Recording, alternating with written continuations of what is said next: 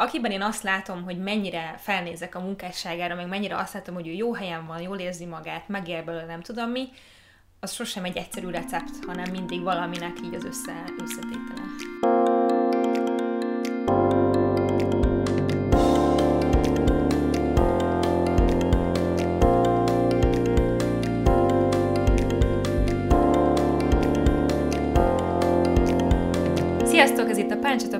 Legújabb epizódja, én Julcsi vagyok. Én pedig Viki, és ma van egy, ismét, egy nagyon különleges vendégünk, minden, minden vendégünk Csak- csak különleges, különleges igen, vannak. de itt van most velünk Eszter. Szia Eszter, mondasz pár szót magadról? Sziasztok! Én Eszter vagyok, a Method the Moon alapítója, jogát, meditációt és mindfulness-t oktatok modern embereknek, és nagyon örülök, hogy itt lehetek ma veletek.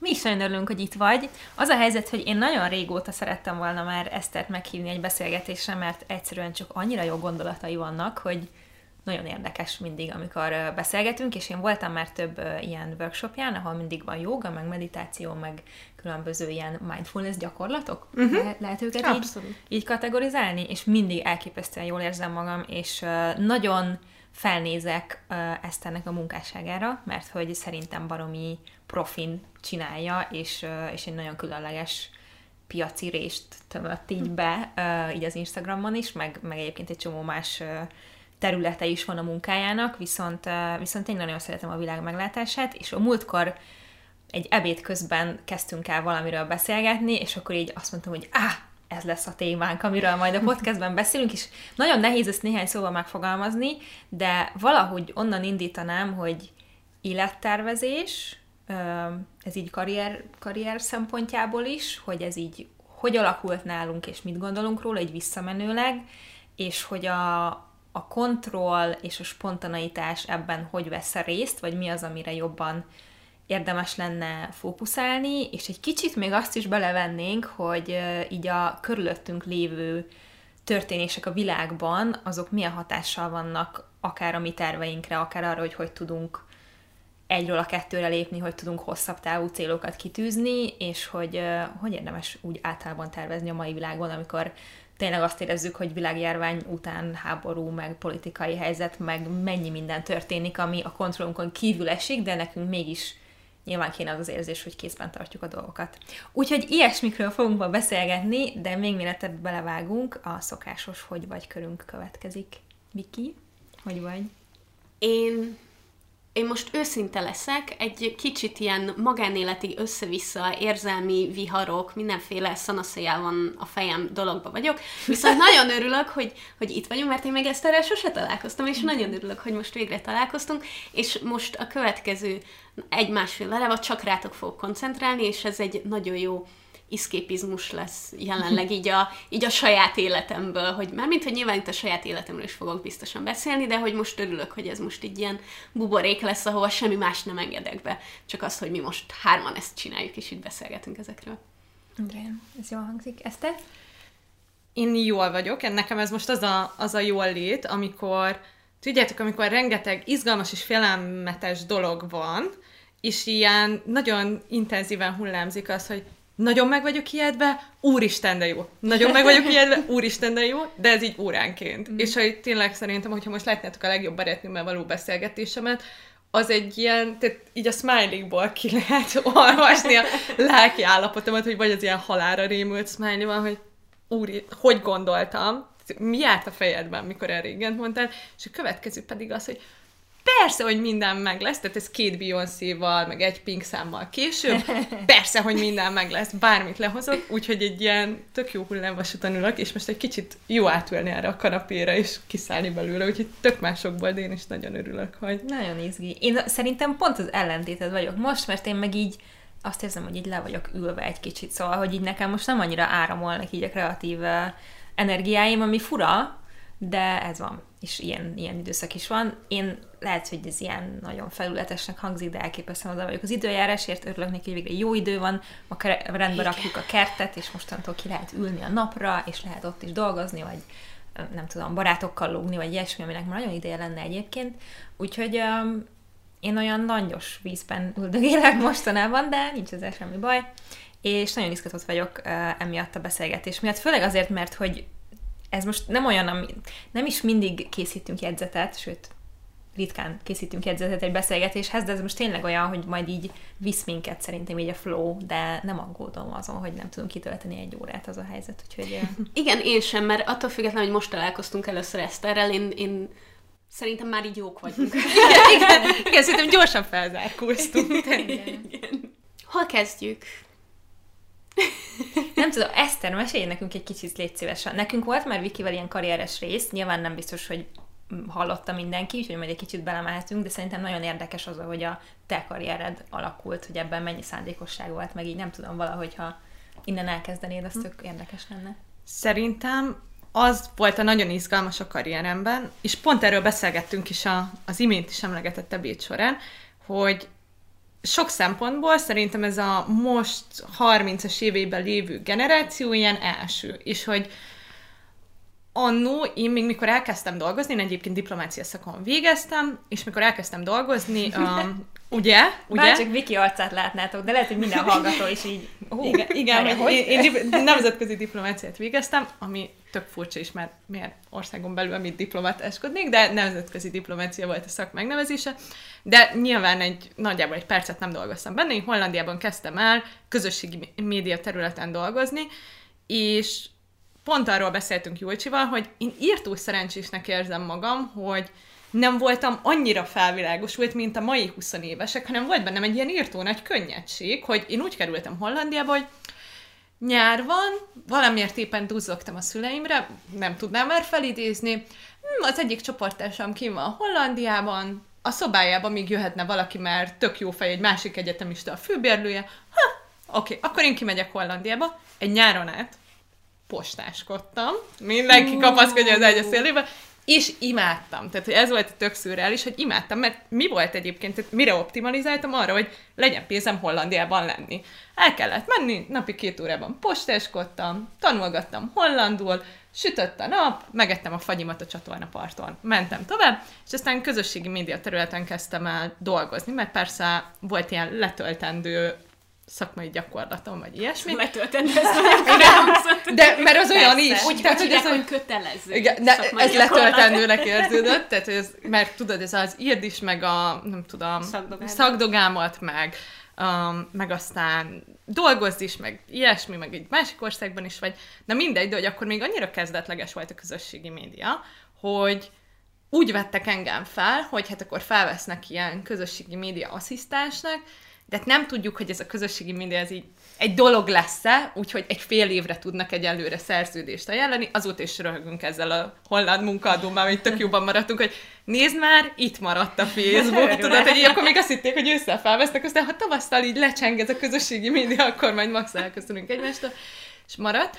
És aztán én üzleti területen is dolgoztam, tíz évig, marketing területen főként külföldön, aztán legutóbb itthon Magyarországon a Forbes-nál voltam marketing vezető, ugye magazin, meg rendezvények, meg ki honnan ismeri, és, és én nagyjából másfél éve váltottam karriert, vagy nem is tudom, hogy hogy szokták ezt mondani, és pont múlt héten volt egy ilyen szürreális uh, tapasztalásom, hogy volt egy hölgy, semmi rossz indulat nem volt benne, tehát hogy halálbiztosan tudom, aki mikor én ezt eldöntöttem, hogy figyelj, én tartom ezeket a tréningeket cégeknek, én ezt nagyon szeretem csinálni, szeretném többet csinálni, ez nem fér bele egy vezetői pozíció mellett, és akkor azt így elmeséltem neki egy kávé fölött, és így áthajolt, és azt mondta, így megfogva a térdemet, hogy ne csináld.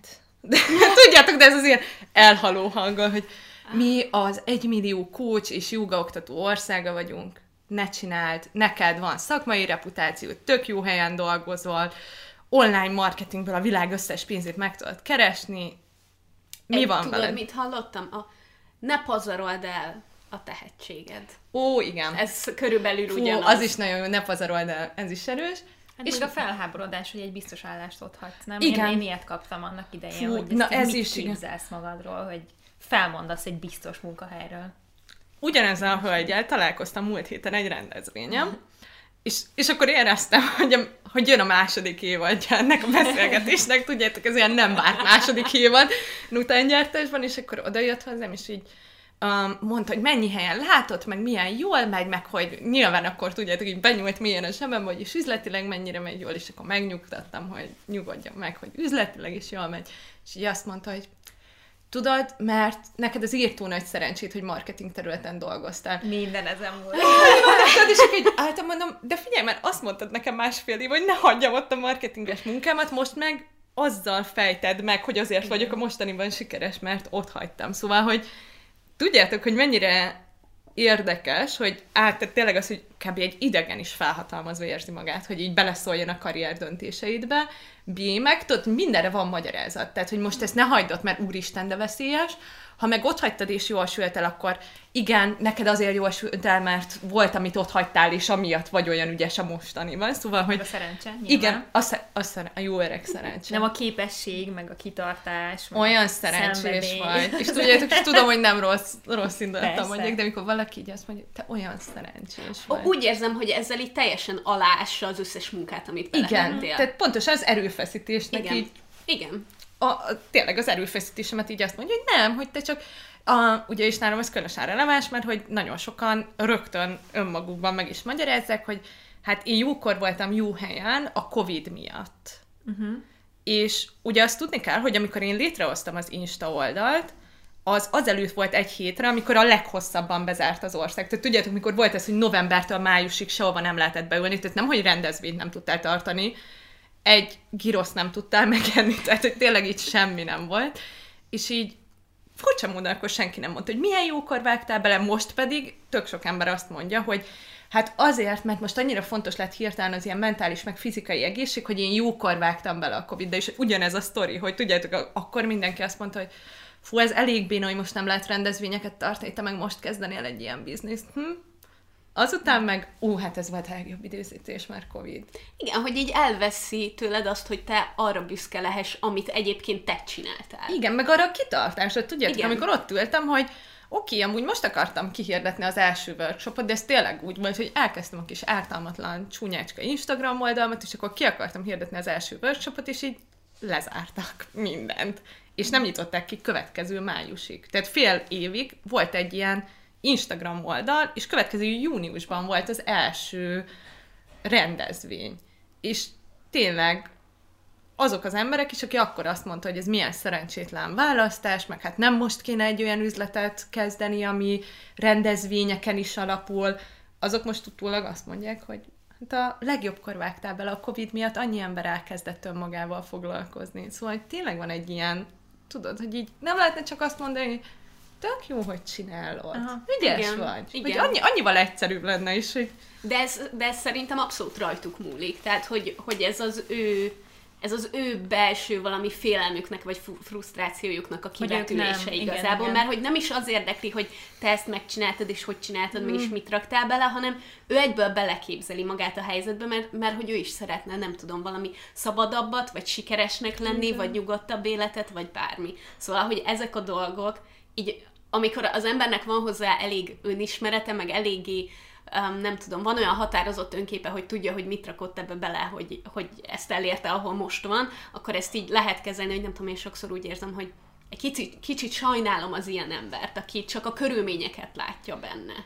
De nem, nem lehet, hogy ez egyébként egy ilyen önmagad felmentése? De. Tehát, hogyha neki ez nem... Tehát amikor azt Pontosan. mondod valakinek, hogy te jókor voltál jó helyen, vagy szerencsés És vagy, ő meg pont nem volt ott akkor, és igen, ő azért nincs igen ott, és ő nem azért, mert ő nem tartott ki, vagy nem tette bele az erőfeszítést, vagy az energiát, hanem azért, mert ő nem volt jókor jó helyen, meg ő nem volt szerencsés.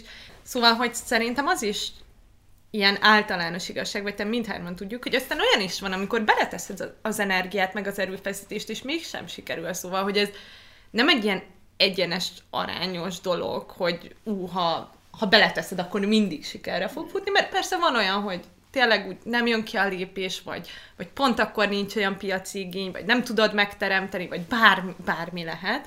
Tehát, hogy nem azt mondom, hogy, hogy mindenki, akinek nem sikerült, az magára mutogathat, mert tényleg van olyan, hogy így, hogy egyszerűen csak nem sikerül, csak ilyenkor én sokszor azt érzem, hogy ők felmentik magukat. Tehát, hogy nem, nem te egy, igyekeztél jobban, mint én, hanem neked csak mázlit volt.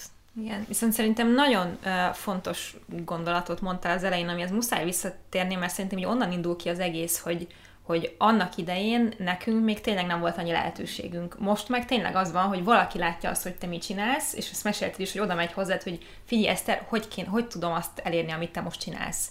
És az a baj, hogy na ez az, ami nem így működik. Meg tőlem is kérdezték már, hogy na ő is ezt akkor mit csinálja, hogy ő is ott tartson, meg azt csinálja, pontosan, amit én.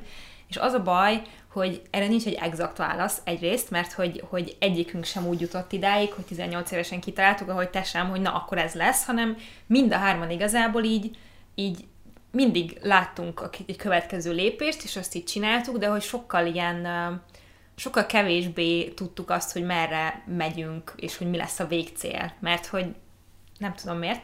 Én, én annak idején azokat irigyeltem egyébként, aki azt mondta, hogy na, én egy pszichológus leszek, én egy jogász Én leszek. is annyira tudom, irigyeltem csak, őket. Csak az a baj, hogy ezek közül az emberek közül sem tudom, hogy aki 18 évesen ezt tudja, hányan tudják ezt, vagy gondolják azt, hogy na nekem ezt kell csinálnom, és aztán ha végigcsinálja az egészet, lehet, hogy utána elmegy péknek.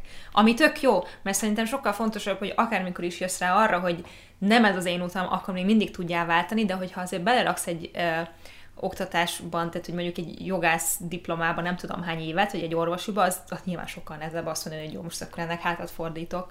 De hogy pont ez a lényeg, hogy az egyetlen igazán irigyelni való dolog szerintem az az, hogy megtaláld a saját dolgodat és utadat, mert hogy az úgy nem működik, hogy na, akkor én is egy eszter leszek, és akkor hogy is kell ezt csinálni, és akkor nem mondhatod neki ezt, hogy figyelj, menj ki Hollandiába, vagy végezz Igen, egy nyáron át is. postás, postás, aztán gyere haza, legyél marketing igazgató, aztán mondd azt, hogy jó, akkor te most inkább.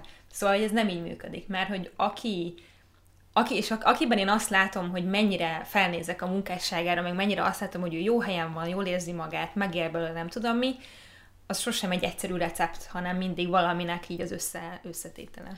És szerintem tök fontos az, hogy most oké, okay, hogy mindhárman itt ülünk kreatív szférába vállalkozóként, de hogy szerintem ez mindenkire igaz. Tehát, Persze. hogyha egy multicégnél dolgozol, mondjuk egy telekommunikációs cégnél dolgozol, azon belül is, hogyha akarsz valamit váltani, akkor meg kell keresni arra a lehetőséget, hogy te mondjuk többet akarsz foglalkozni annak a, a nem tudom milyen a, az edukációs részével, vagy többet akarsz foglalkozni azzal, hogy az emberek hogyan tudnak ehhez kapcsolódni, vagy mondjuk szívesebben adsz elő, vagy szívesebben leszel, nem tudom, elemző, és inkább a, a datával akarsz foglalkozni. Szóval, hogy ilyen úgymond kötöttebb dolgokban is van lehetőség, nem csak arról van szó, hogy jó, én most fel, feladom a munkámat, Persze. és egyéni vállalkozó leszek, és megvalósítom önmagam, hanem bármilyen szakmában, hogyha valakinek van hozzá affinitása, meg akaratereje, meg, meg szerencséje is, akkor, akkor meg tudja találni ezen belül azt az utat, ami, ami inkább hozzá sokkal jobban passzol. És ez lehet, hogy nem akkora dolog tényleg, hogy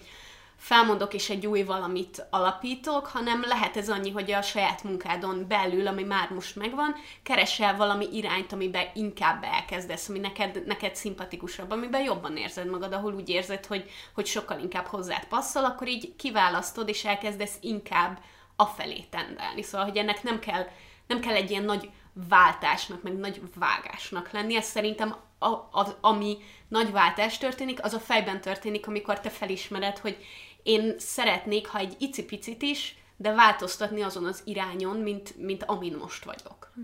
És amúgy szerintem ez nagyon jó gondolatmenet, hogy többször is visszaköszönt abban, amit mondtál, hogy nekem ismernem kell magam, nekem tudnom kell, hogy mit akarok.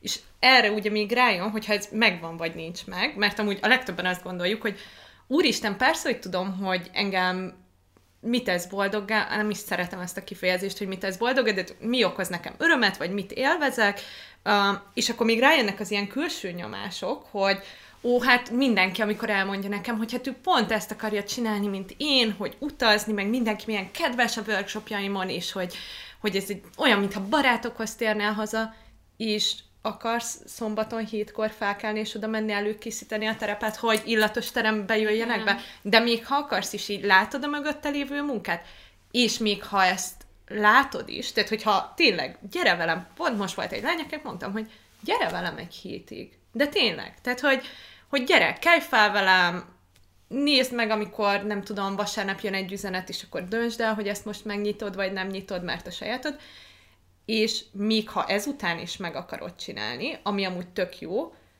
megvan hozzá az önismereted, hogy neked ez, ez jó lesz, de neked ez örömöt fog okozni? Fog-e annyi örömet okozni, amennyi nehézség jár vele?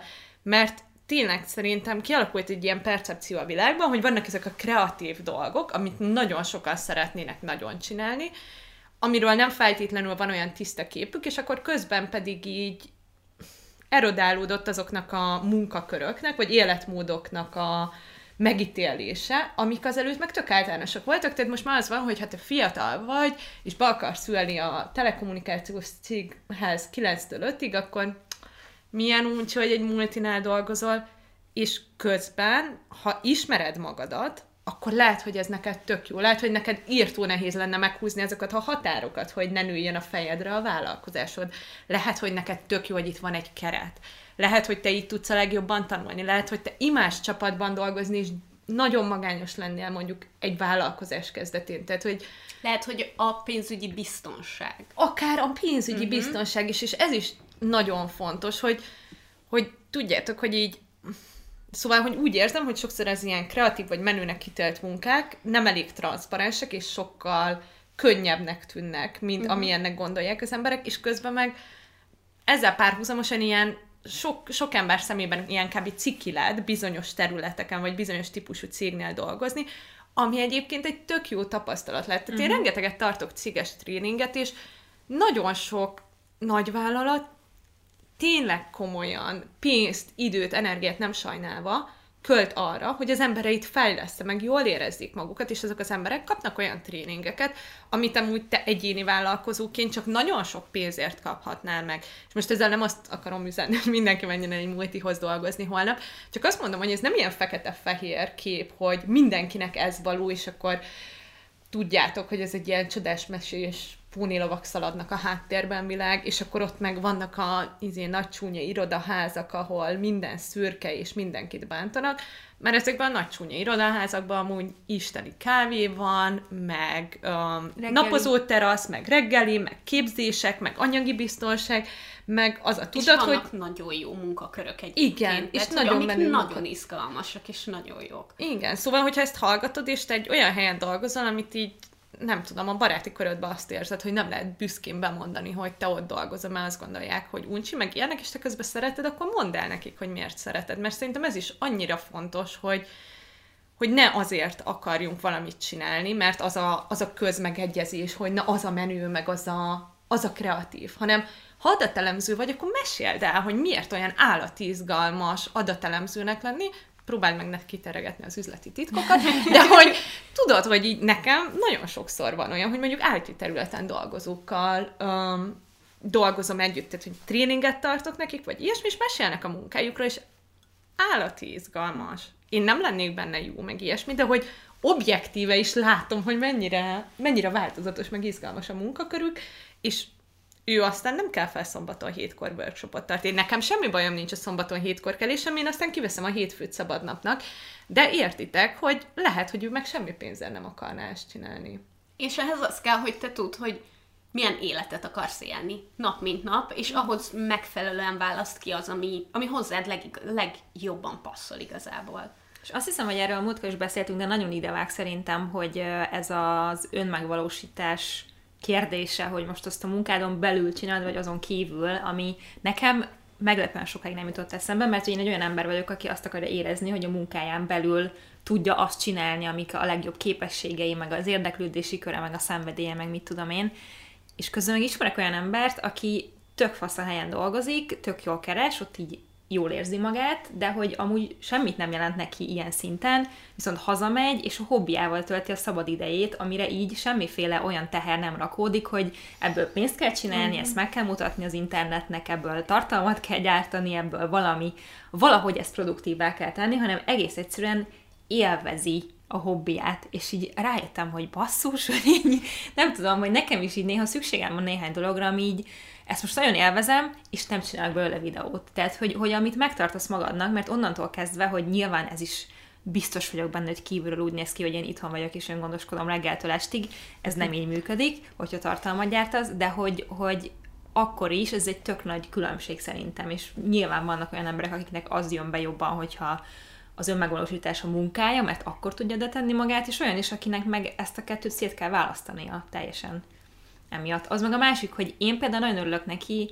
hogy nekem azért volt egy 7 évnyi olyan munkatapasztalatom, ahol teljes állásban, fix munkaidőben dolgoztam, mielőtt elmentem vállalkozónak. Tehát, hogy nem tudom, én egyébként akár mennyire is így bennem van az, hogy főleg nőként a mai világban azért így sürgetve vagyunk egy kicsit, hogy nyilván karrier, meg önmegvalósítás, meg aztán család, meg minden meg legyen, de hogy én valahogy mégsem éreztem azt, hogy bárki kerget.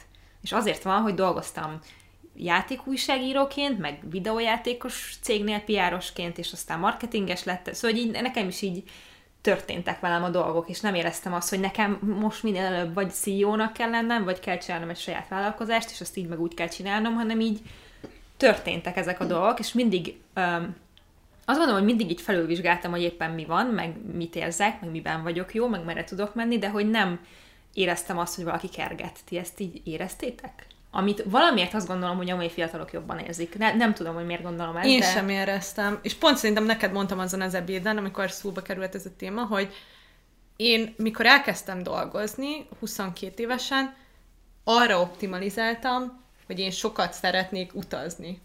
Tehát ez volt a karrier célom. Tehát értitek, hogy, hogy nem olyan volt, hogy hogyan tudnám az erősségeimet és a kreativitásomat behozni munkába hanem hát akkor potenciálisan valahova Nyugat-Európába kéne mennem, egy olyan helyre, ahonnan sok repülőjárat indult. Tehát én így dolgoztam Amsterdamban és Londonban, hogy uh, én minden második hétvégén el szeretnék utazni. Nagyon klassz lenne, hogyha lenne home office, meg persze fizessenek annyit, hogy tudjak utazni.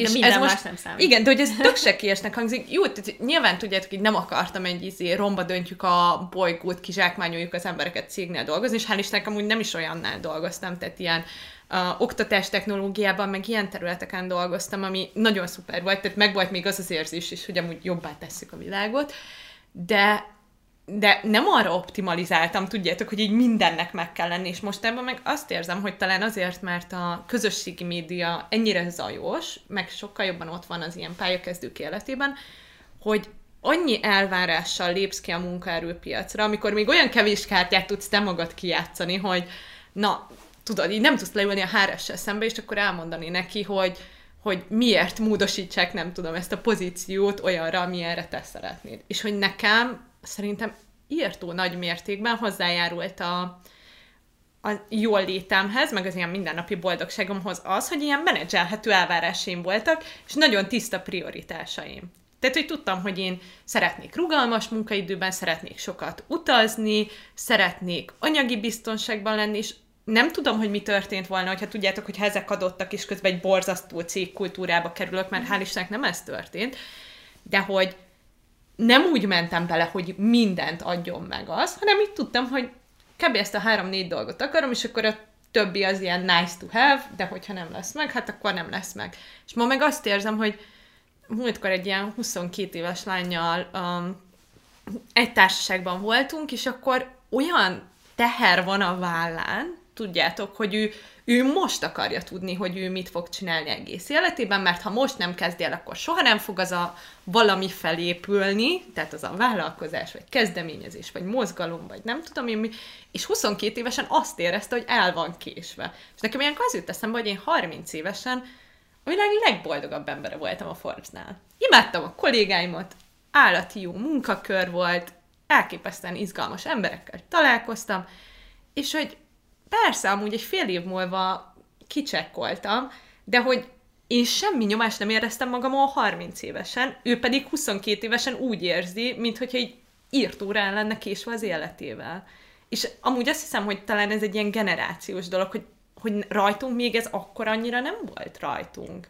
Én éreztem egyébként magamon, Éreztem. és azt gondolom, hogy ez valahogy a környezeti hatás lehetett, mert én elit gimnáziumban végeztem, és de hogy így tényleg, szóval az volt ciki, hogyha valakinek nem kitűnő lett az érettségje, meg ilyesmi, mindenki orvos leszek, ügyvéd leszek, mérnök leszek, mit tudom én, az, hogy én had- és biztonságtechnikai mérnöki szakon végeztem, az én voltam, aki kilógott. Ez, ez so, soha nem öregszik meg, tehát ez a mondat, ez a, ahányszor kimondod, ez, ez mindig ugyanannyira friss. Tehát. Igen.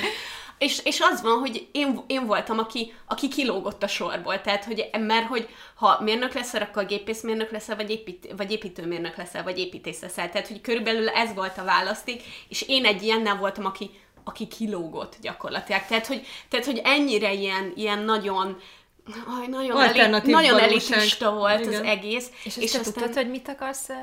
Ha, Helena Dunston se volt, mert mint láttam az olasz Meló című filmet, és kurva menő volt benne a csaja, hogy kinyitotta a páncél szekrényeket, tehát, hogy, hogy, és nekem amúgy így nem, Ezt nem a volt. felvételére?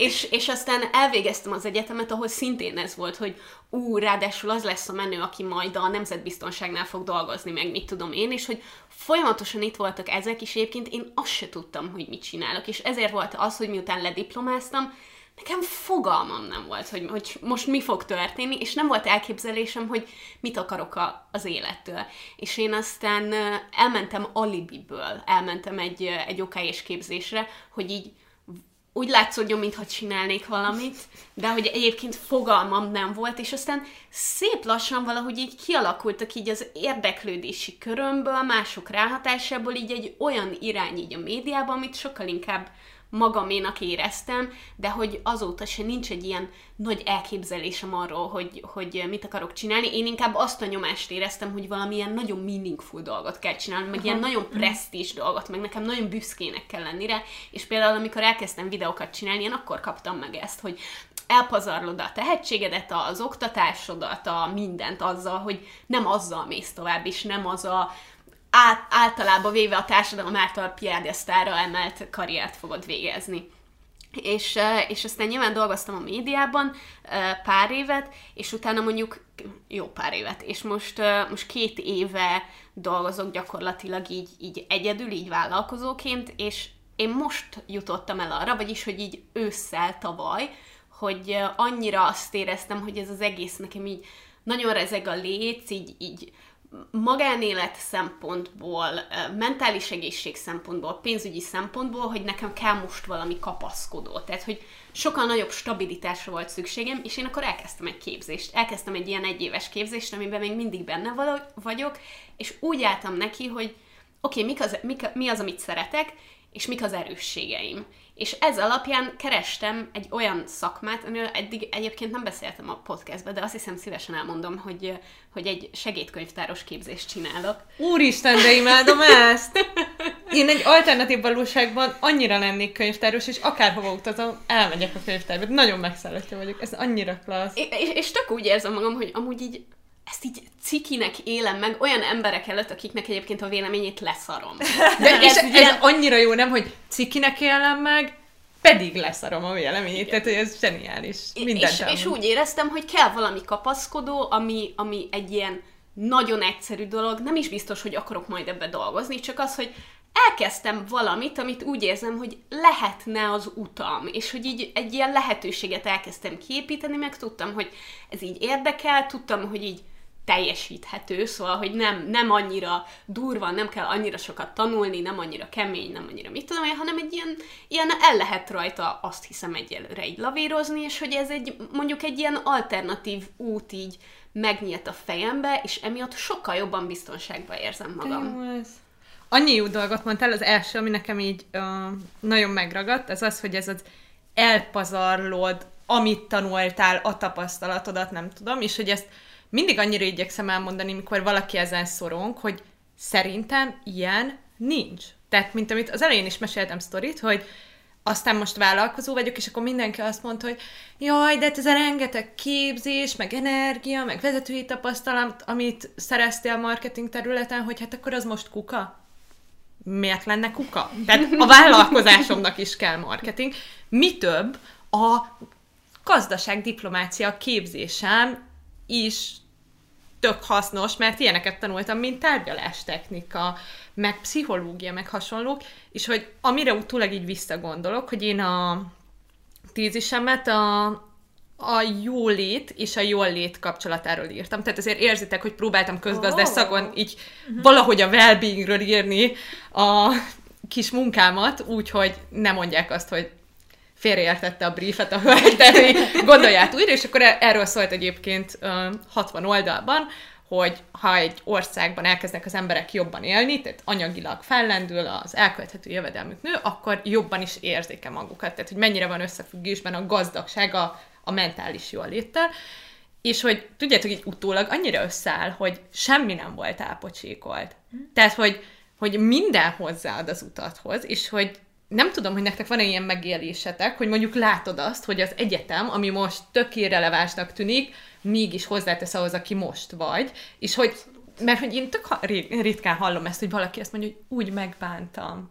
Mert hogyha úgy figyelsz, akkor úgy valahogy az az, az utadon volt, és hogyha úgy résem volt, akkor tudod azt használni. Hát meg nem tudhatod, hogy hova fogsz visszakanyarodni akár pár év múlva, és lehet, hogy tök hasznos lesz, és, és nem tudom, mégiscsak számítani fog, hogy mit végeztél, akkor is, hogyha most nem abban dolgozol, de ami nálad szerintem nagyon uh, kiemelkedő, és így az egyik első dolog volt, amit én nagyon észrevettem, és ami miatt fontos az eddigi karriered, az, hogy te ugye úgy beszélsz, tehát hogy te tudod azt, hogy akik hozzád elmennek egy workshopra, azok jó eséllyel azok a nők, aki te is voltál három évvel ezelőtt, Igen. amikor egy olyan pozícióban dolgoztál, és annyi időt, nem tudom, mennyi időt ott magadra, mindegy, ez csak egy ilyen sztereotípia a fejemben, de hogy így azt látom, hogy tök sok öm, kreativitást, meg inspirációt veszel ebből az egészből, hogy te tudod, hogy milyen abban élni, és azért tudod, hogy hogy beszélj ezekhez az emberekhez, és hogy, hogy, ö, hogy nekik beleilleszteni az életébe egy kis mindfulness meg nem tudom mit, amikor nem jogáznak minden nap, meg nem meditálnak minden nap, az, az hogy fog sikerülni. És szerintem ezek a kis dolgok az inkább a, tehát nem is csak az, hogy mit tanultál, mert az is, meg hogy hogy, hogy kell vezetni, meg nem tudom mi, de hogy a saját megélésre egy adott szituációban azt is tökre fel tudod használni máshol Abszolút. később. Én biztos vagyok benne, hogy az egyetem hozzájárult egyrészt ahhoz, hogy nagyon jól tudok rendszerben gondolkodni, és rendszereket egészbe látni és tervezni, mármint hogy ilyen, ilyen kocka szempontból. A másik része pedig, hogy ha nem a nemzetvédelmire jártam volna, lehet, hogy nem lennék ennyire feminista, mint most vagyok. Mert amilyen tapasztalatok ott értek engem csak azért, mert nő vagyok, azok nagyon formáltak abban, hogy, hogy most a mai napon én, én tök szenvedélyesen érzek ezzel kapcsolatban. Lehet, hogy ez fura, de ezt ugyanúgy alá tudom írni a filmszakról, mert hogy én azt hittem akkor még ott, hogy rendező vagy forgatókönyvíró leszek, aztán az egyetlen komolyabb gyakorlati órámon kiderült számomra, hogy biztos, hogy én Magyarországon nőként nem fogom ezt a harcot végigvinni, hogy én rendező vagy forgatókönyvíró leszek, és, és egy tök békében magammal hoztam meg azt a döntést, hogy imádom a filmeket, és még igazából egy csomóféle területen elhelyezkedhetnék, vagy foglalkozhatok filmekkel, például egy podcasten belül, de hogy nem kötelező, nem tudom, végigvinnem azt, amit azt gondoltam, hogy ez lesz majd nekem a jó, és én alapból úgy mentem egyetemre végül erre a szakra, hogy valami olyat akarok tanulni, ami érdekel. Tehát, hogy nem azt mondtam, hogy na, akkor most ide elmegyek, és ez lesz belőlem, hanem, hogy szeretném, ha érdekelne, amit tanulok. És ezért én abszolút nem bántam ezt meg, és a mai napig azt gondolom, hogy itt tök, tök büszkén mondom, hogy mi a diplomám, nem mintha ez egy olyan nagyon összetett vagy nehéz dolog lett volna, de hogy én mégiscsak nagyon örülök neki, és, és szerintem igenis számít meg az összes tapasztalat, amit megéltünk, és van egy kérdésem hozzátok, mert valószínűleg tudom a választ, hogy ti hogy vagytok ezzel a control freak, a- a control freak skálán, hol helyezkedtek el? Ez tökéletes ez a kérdés, mert a podcast felvétele előtt pont erről beszéltünk. Különböző más, más dolgokkal kapcsolatban. Igen, mert szerintem nagyon fontos uh, ilyen szempontból. Ilyen karrierépítés, meg uh, hogy állunk így a világ dolgaihoz, meg a saját tervezéseink, meg ilyenek.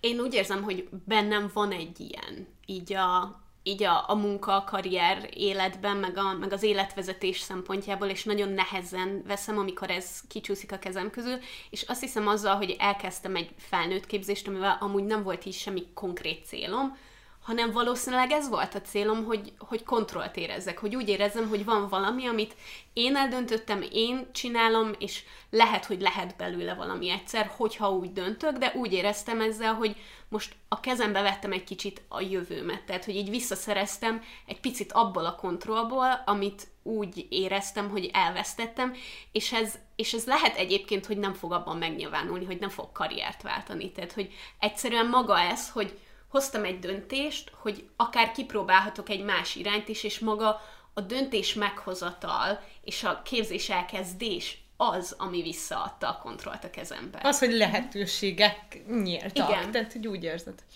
Én egyébként úgy menedzselem a control freakségemet, hogy meghatározom azokat a területeket, ahol lehetek control freak. Tehát, hogy, és amúgy így tök jól kordában tudom tartani, tehát, hogy mondjuk többnyire olyan dolgok, amikre direkt ráhatásom van, mert, mert amúgy írtó nyomasztó tud lenni szerintem, vagy nekem legalábbis nagyon sokszor nagyon nyomasztó volt, amikor tudjátok, ilyen, tényleg olyan, amit te is mondtad, hogy így átnyújtom a világnak az életem feletti uralmat, és így reméljük a legjobbakat, és így ülsz izgatottan, hogy mi lesz a vége, és hogy én igazából így ar- azon igyekszem, hogy vannak területei az életemnek, ahol nagyon kontrollfreak vagyok, azért, mert tudom, hogy a többé-kevésbé megtehetem, mert mert azon múlik, hogy én mennyi időt teszek bele, én mennyi energiát, és hogy amúgy van a jogában, ez pont szerintem volt valamelyik workshopon, amit, um, amin voltál, egy olyan koncepció, amit én nagyon szeretek, úgy hívják, hogy szántósa, most nem fogok abba belemenni, hogy a joga az mennyire ilyen életvezetési dolgokról is szól, de a szántósa az megelégedettséget jelent. És az benne szerintem a nagyon különleges, hogy a jogában a szántósa az nem olyan megelégedettség, hogy kitűztél egy célt, elérted, és akkor örülj neki, hanem te már akkor magadénak tudhatod ezt a megelégedettséget, ha te a tőle telhető legjobbat megtetted. Tehát, hogy nem az eredménytől teszi függővé a megelégedettséget, hanem az erőfeszítéstől. Tehát visszaadja neked azt a kontrollt, hogyha én megteszem az erőfeszítettséget, erőfeszítettséget, erőfeszítést, akkor, akkor már jár egy pici ünneplés. Tehát, hogy nem kell, nem kell azt várnom, hogy a másik validál-e, hogy tudjátok, hogy jön-e az eredmény, hogy elérem a célt, hanem hogyha én odállok mondjuk a szűnyegemre, de ezt ők egyébként az életben is használják, tehát hogy ezt a jóga világában így az életre is kiterjesztjük, de hogy odállok a szűnyegemre, és hogyha nem fogom ma a lábujjammal megvakarni a fülemet, de én megtettem a tőlem telhető legjobbat, akkor én már lehetek elégedett. És szerintem ez akkor ilyen megkönnyebbülés, hogy ja, akkor nem kell kipipálnom egy dobozt, meg elérnem valamit, meg várnom a te visszajelzésedre, meg a te kommentedre, hanem hogy én megtettem a tőlem tehető legjobbat, akkor jár a szentolsa.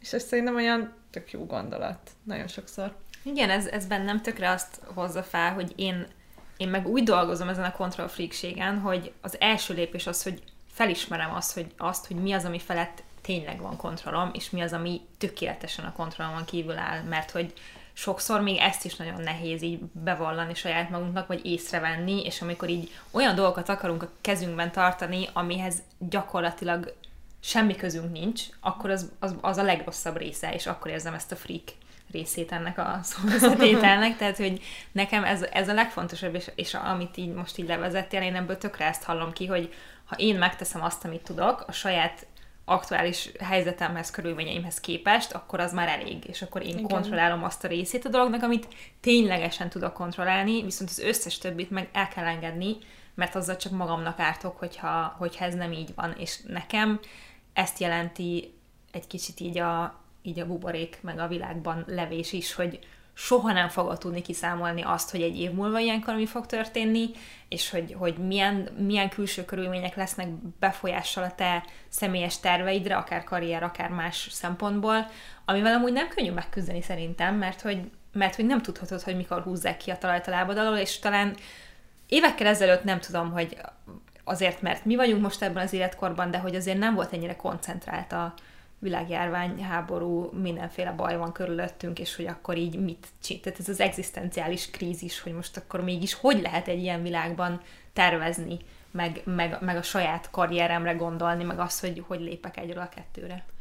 Nekem az jutott eszembe erről, hogy így mondtad, egy nagyon-nagyon ilyen, nem tudom, földhöz ragadt példa, de szerintem nagyon jó rá a, a, a választások az, hogy nincsen rá kihatásom semennyire, pedig az életemet befolyásoló dolog, de amit én meg tudok csinálni, hogy elmegyek és beixelem, amit én szeretnék, akkor, akkor én megcsináltam, ami tőlem telik, és tudom, hogy ott van ez a hatalmas dolog, és nyomaszthat az akármennyire, az, hogy én elmentem és hozzátettem azt, amit én hozzá tudok tenni, az bizonyos szinten megnyugvást jelent pedig tudom, hogy... Kellene, vég... hogy jelentsen. Kellene, hogy, de, de, de, hogy tudom, hogy végeredményére egyébként így, így nem tudok mit csinálni azzal a nyomással, meg azzal a stresszel, amit ad az nekem, de, de amit én meg tudtam csinálni, azt megcsináltam, és ez ha egy nagyon-nagyon pici szinten is, de, de úgy érzem, hogy valamit én is tettem. És mhm. ezért, és ezért ami a hatásköröm volt, azt kipipáltam, és minden mással pedig akkor kell megküzdenem, amikor, amikor az elkezd rám visszahatni. Igen. Egyébként szerintem nagyon érdekes így a tervezés kapcsán, amit most mondtál, hogy hogy, hogy lehet, hogy teljesen spontán magadtól, vagy nem tudom, hogy így utána jártál de amikor beszéltél erről a képzésről, hogy te igazából arra gondoltál, hogy mit szeres csinálni, és hogy, hogy miben vagy jó. és hogy ez alapján választottad. És szerintem sokszor a tervezésnél az is a gond, hogy persze van ez a rengeteg bizonytalanság, de sokszor így rossz dolgokra optimalizálunk. Szóval, hogy nem tudom, mikor karriert tervez valaki, és akkor arra optimalizál, hogy hogy kereshetni a legtöbb pénzt, és akkor most nem fogom itt a hallgatók közönségeteket kinyírni azzal, hogy elmondjam, hogy a pénz egyébként onnantól, hogy te valamelyest anyagi biztonságban élsz, nem tesz boldogabbá. És akkor tudod, eltöltesz az életedből x évet, hogy keresek nagyon sok pénzt, és aztán meg ott ülsz, hogy akkor most miért nem jobb? Vagy ugyanez van a párkapcsolatokkal is, hogy hogyha te magaddal nem vagy rendben, akkor egy párkapcsolat egy ideig megnöveli a boldogság szintedet, de még ha jól működik is ez a kapcsolat, egy idő után visszarendeződik a boldogság szinted az az előtti szintre. Szóval, hogy sokszor szerintem az is van ezzel a tervezéssel, hogy egyszerűen rossz dolgokra optimalizálunk. Tehát, hogy olyan célokat tűzünk ki, ami amúgy nem fog hozzájárulni a jól létünkhöz, és hogy amit mondtál, hogy a, az erősségeidre fókuszálás és az önismeret, azok ugye nagyon jó irányok. Tehát egyébként kimondták, hogy a, a karrierben lévő boldogságnak az egyik fő forrása az az, hogy használhatod az erősségeidet a munkádban. Tehát, hogy nem tudom, hogy ennek utána néztél a Viki, vagy ez csak így jött spontán, de hogy ez egyébként egy ilyen tudományosan igazolt tény. A másik pedig az önismeret, hogy um, én emlékszem, mikor még jártam egy ilyen design thinking um, képzésre a, egy amerikai egyetemen, és akkor volt egy olyan gyakorlat, amit a totál frászt kaptam, tehát a bennem lévő összes cinizmust kihozta, de azt kell csinálni, hogy három hétig minden nap minden olyan dolgot, amivel 10 perccel több időt töltöttem, így naplószerűen felírni.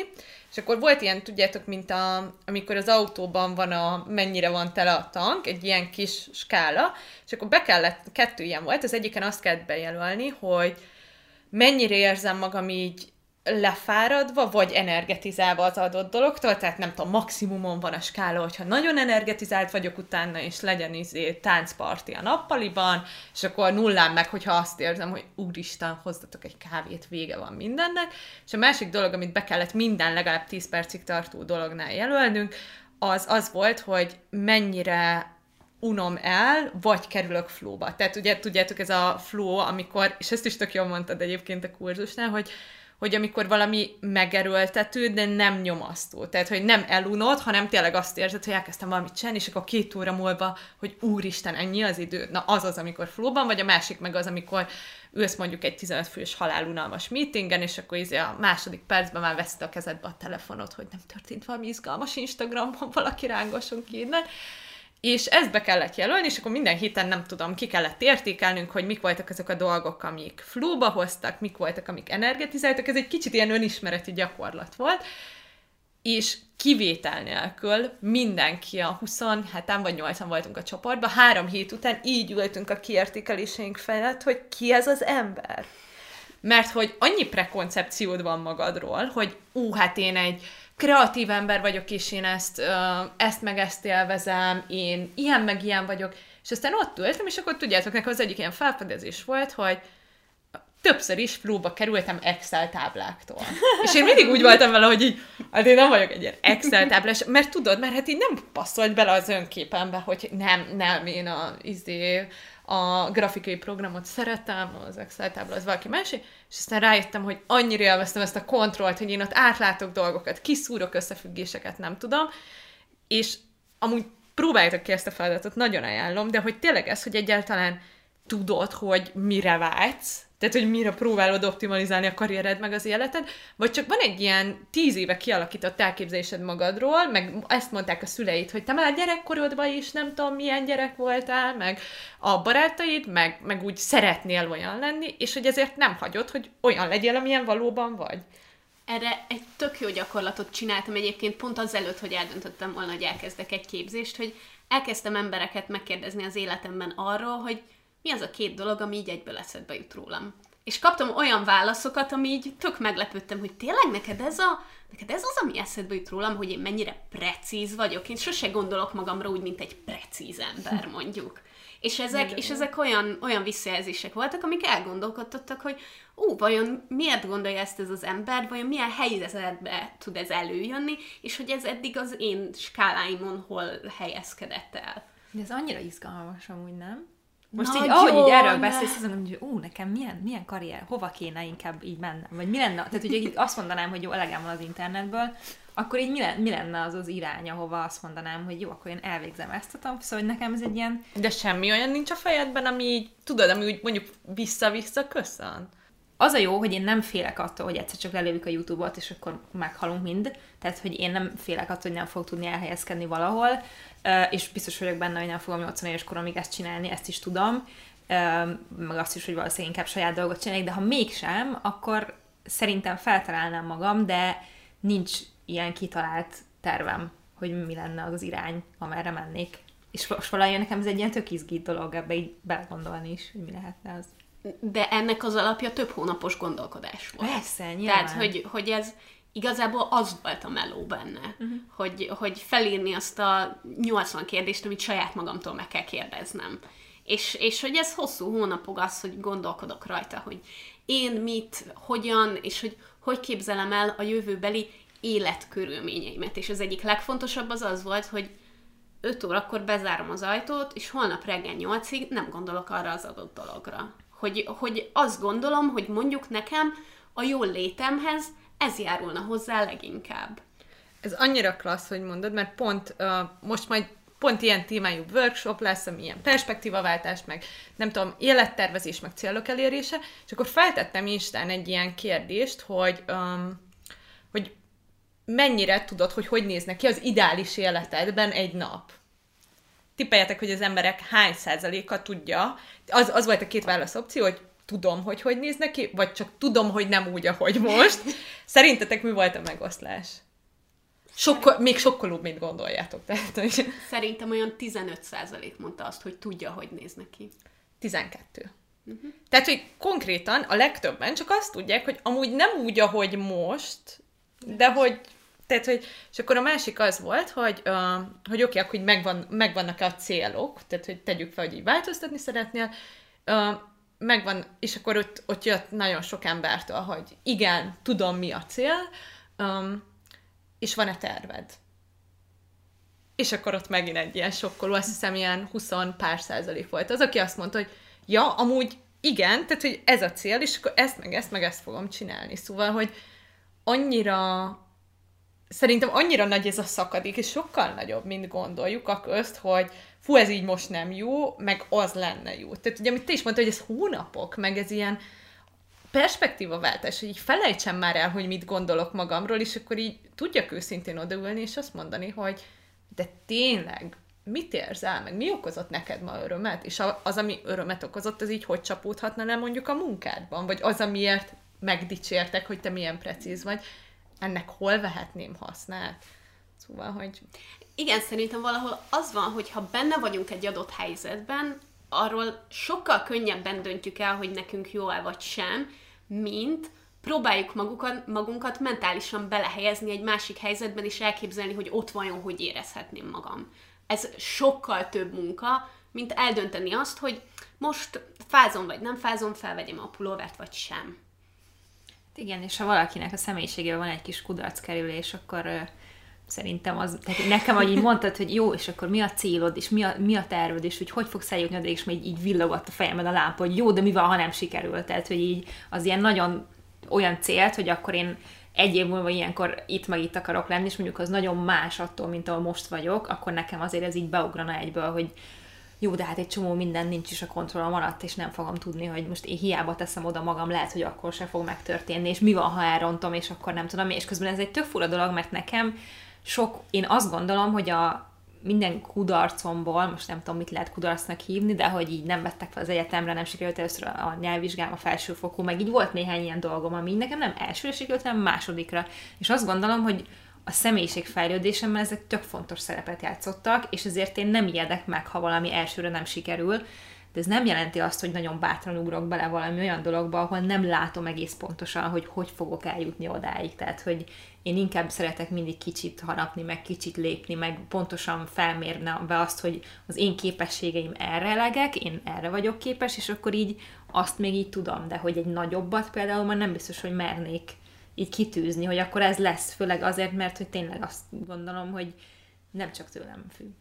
Amúgy itt két dolog. Az egyik a, amiről egyszer talán beszéltünk is, ugye ez a, az, hogy a hibáid, azok így hogy beépültek az én képedbe, de ilyen pozitívan, ugye ez a, van ez a, tudjátok, a toxikus pozitivitás, és akkor ennek a ellenpólusa ugye a tragikus optimizmus, amikor így azt mondod, hogy oké, okay, de az ilyen, tehát a tragikus optimizmus az az, hogy a rossz élmények sem szintisztán rosszak, hanem azokban is van az a baj, hogy akárhányszor erről beszélek, mindig így villog tényleg nekem egy ilyen piros lámpa a fejemben, hogy ezt nem lehet nem ilyen cheesy, vagy tudjátok, ilyen izé, lájregényesen mondani, de hogy tényleg, ha visszagondolsz a rossz élményeidre, akkor a legtöbből így utólag tanultál valamit, vagy lett belőle valami pozitív. Tehát tudod, nem vettek fel az egyetemre, de aztán ahova jártál, ott ismerted meg a legjobb barátnődet.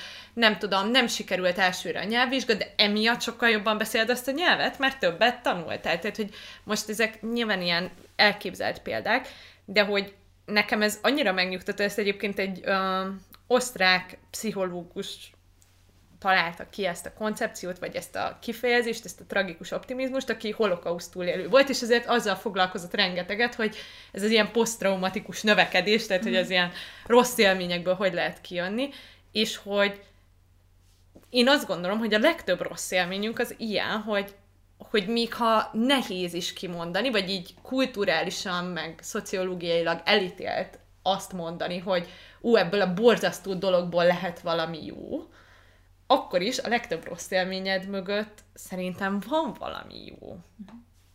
Jó, de ez a saját belső munkát határozza meg, nem? Hogy ki Hát igen, meg hogy, hogy mennyire mersz így beleásni abba. Meg szerintem ez, ez egy fajta megküzdési stratégia. Tehát, hogy ahhoz, hogy fel tudjam dolgozni azt a negatív dolgot, ami történt velem, ahhoz, hogy azon tovább tudjak lépni, meg kell keresnem azt, hogy mi az, ami ebből hozzátett, és amiből több lettem, és ami úton emiatt tovább tudok haladni, és nem rekedek meg. Igen, de ez tök jó, hogy nektek ilyen a megközdési stratégiátok. Tehát az is, hogy te reflektálsz erre, és hogy mondjuk Julcs így meglátta, hogy oké, okay, ezek a dolgok nem voltak feltétlenül úgy rosszak, vagy hogy ez segít neked most ilyen életbátorságot mutatni, vagy hogy te ezt megküzdési stratégiaként kielemzed, hogy mi ebben a jó, de ugye tök sok ember meg úgy reagál ezekre az élményekre, hogy hát engem ott egyszer bántottak, én nem megyek oda többet, meg beseprem ezt a rossz élményt jó alaposan szőnyeg alá, és akkor majd pár évente megbotlok benne, de hogy nem úgy, hogy ebből így ki akarok hozni valamit. És ez persze tök nehéz, és szerintem ez amúgy normális emberi reakció. Tehát ugye ez is, amit mondtál, hogy ez a félelem attól, hogy elbukunk. Ugye az agyunk az arra optimalizál, hogyha most éppen nem vagy életveszélyben, akkor maradj ott, ahol vagy, csináld, amit csinálsz, mert ez a legkevésbé veszélyes. És ez, ez nem az, hogy te egy gyáva nyúl vagy, meg egy lusta dög, meg egy ilyesmi, hanem egyszerűen az evolúció során ez volt a kifizetődő magatartás, hogy amikor nem muszáj, akkor ne változtass semmi, ne kóstold meg az új bogyót, ne menj át a szomszéd barlangba, mert mi van, ha baj lesz. És ugye az agyad, ez tényleg egy állandóan ezt suttogja a füledbe, hogy de Julcsi, mi van, ha baj lesz?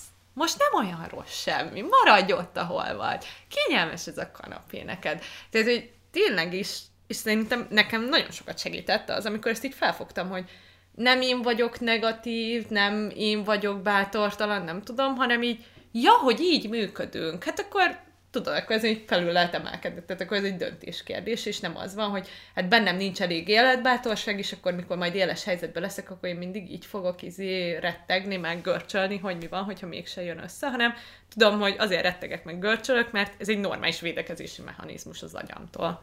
Igen, és hogyha tudod, ha megtapasztaltad már, hogy milyen az, amikor baj van, és kijöttél a másik végén valahogy, akkor szerintem utána nem azt mondom, hogy nem fogsz félni, mert ugyannyira félsz, de hogy ezzel most megválaszoltad a, ezzel a hozzáállásommal, meg az én saját tapasztalásaimmal azt a kérdésemet, amit nem tudtam összerakni magamban, hogy én sajnos sokkal kevésbé vagyok egy spontán ember, mint szeretnék lenni, viszont pont, hogy az ilyen nagyobb dolgokban, mint a karrier, meg így az élettem alakulása, úgy érzem, hogy tudok eléggé spontán lenni. Tehát, hogy nem félek attól, és hogyha az lesz, hogy most én ezt a YouTube-ot azt mondom egy fél év múlva, hogy ez nem működik nekem, nem fogom ezt mondani, de ha ezt mondanám, akkor akkor így nem félek attól, hogy Jézusom, akkor mi lesz. Hanem tudom, hogy majd akkor elkezdek valami más, aztán ha nem sikerül, azt is megoldom. Szóval, hogy mivel tapasztalatom van arról, és bizonyítékom van arra, hogy többször megoldottam már, amikor valami nem sikerült, ezért sokkal kevésbé félek attól, hogy ha egyszer irányt kell váltanom, akár belső indítatásból, akár azért, mert a körülményeim megváltoznak, és, és ezért én tökre hálás vagyok ezekért a dolgokért gyakorlatilag. Ti hogy álltak ehhez a spontaneitáshoz? Szerintem nagyon-nagyon sokat segít az, hogyha tudod, hogy benned van valamennyi agilitás, mert akkor tudod, hogy ha van valami változás, akkor meg fogsz tudni próbálni alkalmazkodni. És ez nekem egyfajta ilyen biztonságot jelent saját magamban, hogy ha valami nem úgy alakul, akkor tudom, hogy meg fogok próbálni alkalmazkodni ahhoz a szituációhoz, és ez biztonságérzetet ad, és sokkal kevésbé félek attól, hogy ha valami változás bekövetkezik, akkor mi fog történni. De sokkal nehezebb lehetne, hogyha valaki mondjuk elment dolgozni valahol egyetem után, és ott van tíz éve és mondjuk azt érzi, hogy, Egész hogy ez így nem megy, de hogy így onnan kilépni, amikor még sose történt veled valami ilyen jellegű változás, és nincs meg saját magadban ez a hit, vagy ez a bizonyíték számodra, hogy te ezt már pedig meg fogod oldani, akkor ez egy sokkal nehezebb helyzet lehet. Nem? Igen, tehát hogy kevesebb precedensed van egyszerűen arra, amihez visszanyúlhatsz. Nekem tök sokszor tényleg az van, és ez ilyen nagyon izé 5.6-os IMDB értékelésű amerikai vígjáték, de tudjátok, hogy mondjuk van valamilyen kihívás az életemben, és így konkrét esetekre visszagondolok, hogy wow, hogyha én azt azt átvészetem, akkor ezt is átfogom. Tehát pontosan ez, lezajlik ez a gondolatmenet, hogy hát ez ahhoz képest piskultam, meg ez ahhoz képest nem is kockázat. Tehát hogy gondoltam? Tehát tudjátok, hogy így mi járt a fejedben, Eszter, mikor ezt meglépted? Tehát, hogy csoda, hogy élsz. Tehát, hogy tényleg olyan hülyeségeket megcsináltam. Um, de hogy nekem egyébként most ilyen spontaneitásban is sokszor ez segít, hogy, hogy van egy ilyen nincs állandóan világ vége gondolkodásom, amit így beszéltünk is, hogy a karrierembe se úgy vágtam bele, hogy, hogy úristen, hát akkor nekem 22 évesen tudnom kell, hogy én miért vagyok ezen a világon, és, uh, és azt kell csinálnom a nulladik pillanattól, mert különben akkor én elpocsékoltam az időmet, meg a tehetségemet, meg a nem tudom én mit, hanem hogy így megtapasztaltam, hogy jé, ebben is érezhetem jól magam, itt is érezhetem jól magam, ezekkel az emberekkel is éreztem jól magam, és tök másmilyen emberekkel is éreztem jól magam, és szerintem ez egy ilyen nagyon jó táptalaja a spontaneitásnak, hogy, hogy ne legyen benned egy ilyen állandó félsz. Tehát, hogy egy kicsit az a kép formálódjon benned, hogy a, hogy a világ egy izgalmas és érdekes hely, és megtapasztalhatok dolgokat túl sok tervezés nélkül is, mert nem fenyeget állandóan valami veszély. Uh-huh. Meg én egyébként úgy gondolom, hogy ebben például az utazás egy nagyon jó tapasztalat, hogy hány olyan helyre mentem, ahol elmondták, hogy vedd meg a testedre kötözhető értékmegőrzőt, és az összes ékszeredet hagyd otthon, és tudjátok, ilyen És mit raksz akkor az értékmegőrzőbe, ha az összes elmondjam, breaking news, 20 dollárt, hogyha mégis rád támadnak, mert turista vagy, ha mégis támadnak, akkor adj nekik 20 dollárt, és akkor nem fognak, nem tudom, elrabolni, levenni a ruháimat, nem tudom, mit csinálnának velem, mert már semmi nincs nálam, de hogy ott legyen nálam 20 amerikai dollár, és akkor majd Dél-Amerikában nem fognak elrabolni. És ezzel így nem akarom elbagatelizálni, tehát tudom, hogy, hogy van bűnözés, meg ilyesmi, csak hogy, hogy hál' Istennek az én élettapasztalatom abban erősített meg, hogy szabad spontánnak lenni, meg, meg lehet kockázatot vállalni, és még ha nem sikerül is, megy tovább a világ. Nekem egy nagyon idevágó emlékem az, amikor én, én egyszer New Yorkban voltam, és mentünk a metrók a metrókkal, és többször át kellett szállni, és akivel voltam, az megkérdezte, hogy honnan tudod, hogy merre kell menni. És én így felmutattam, hogy ott a táblák mutatják. és hogy nekem ez egy ilyen tapasztalás, hogy ott, ott vagy, és csak így meg kell keresni, hogy mi az, ami, ami mondjuk irányt tud mutatni, mert sokszor ott van teljesen egyértelműen, csak mondjuk nem jut eszedbe, hogy fölnézz, ahol a táblák vannak. És amúgy szerintetek egy ilyes, most ez egy lehet, hogy kis vagy hülye példa, de hogy nyilván most már, amikor mi is úgy járunk az utcán, amikor még én voltam New Yorkban, akkor nekem se volt olyan telefonom, amin beírtam a címet, és akkor csak a telefon néztem, és így merre kell menni, hanem nézni kellett a táblákat, de ha most ledobnának egy városba, hogy menjél el erre a címre, és nem használhatnám az okos telefonomat, akkor így állnék, Én ilyet hogy csináltam. Te jó ég, jó, de hogy, hogy szerintetek Mert mit ez... most, most csináltam ilyet. Aha. Hogy januárban ellopták a telefonomat Barcelonában, és másnap úgy kellett közlekednem, hogy nincs telefon. Jó, de azért először így megütöttem, hogy Hogy az Istenben nem- mit, mit De tudod, hogy- merre indulok? Az volt, hogy ellopták a telefonom, és másnapra már le volt foglalva időpontom a Sagrada Familiába. És így tudtam, hogy a hotel, meg a Sagrada Familia az mit tudom én, három kilométer, tehát ez így nem reális, hogy én megkérdezem a hotelben a recepciót, vagy még megnézem a laptopomon fent, és akkor megjegyzem az útvonalat. Hányszor jobbra, hányszor Igen, tehát hányszor jobbra, hányszor balra, tehát hogy meg amúgy sem vagyok ebben túl tehetséges, szóval aki mit keres, az engem kiúszott a listájáról, de hogy tehát, hogy tudtam, hogy ez így nem reális, tehát, hogy el fog jutni a helyzet arra a pontra, hogy, hogy akkor majd így meg kell kérdeznem valakit, hogy ne haragudj. Tudom, hogy két és fél kilométerre vagyunk, de merre van a Sagrada Familia? Mert hogy még ki se lesz írva, mert annyira messze vagyunk. És akkor nem akartam tömegközlekedni, mert ilyen pazi szép nap volt, és így még nem fogja tőlem ezt a sétát is elvenni az zsebtől, vagy a telefonomat már elvette.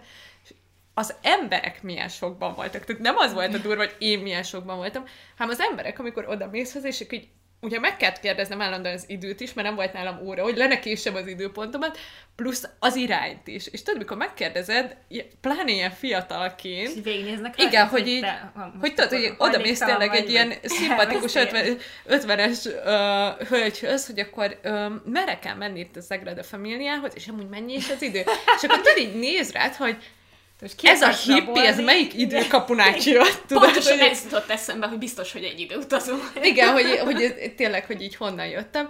És amúgy az volt a vicces, hogy tényleg nagyon hamar az lett az intenzívebb élmény, hogy, hogy ők Jaj, hogy élik meg, és milyen izgalmas volt, hogy az alatt a fél nap alatt, míg nem volt telefonom, több kontaktba kerültem a helyiekkel, mint az az előtti három napon, mert ugye mindent meg kellett kérdeznem, tehát mindenről, és akkor ha már megálltam, akkor jaj, hogy, hogy nincs telefonom, és akkor mindenki nagyon csalódott, hogy nem azért, mert egy ilyen izé, természetbarát, visszavonultam a technológiát, már vagyok, csak mert ellopták, de, de meg tudod, senki akarja azt hallani, hogy az ő városában valakit kire voltak, szóval, hogy, és akkor mindenki tök csalódott vagy, hogy ja, akkor nem azért, mert egy ilyen kedves, szimpatikus is, meg akarom élni a város csodáit ember vagyok, hanem csak azért, ellopták a telefonom, azért nem tudom, merre kell menni. De tök jó volt, egy, csomó ilyen spontán beszélgetésem volt, meg meghívtak az egyik kávézóban, ahol megkérdeztem egy kávéra már, hogy ah, úgy sajnálják, annyira bína, hogy ennyi embernek ellopják a telefonját, legalább hogy kávéra hadd hívjanak meg.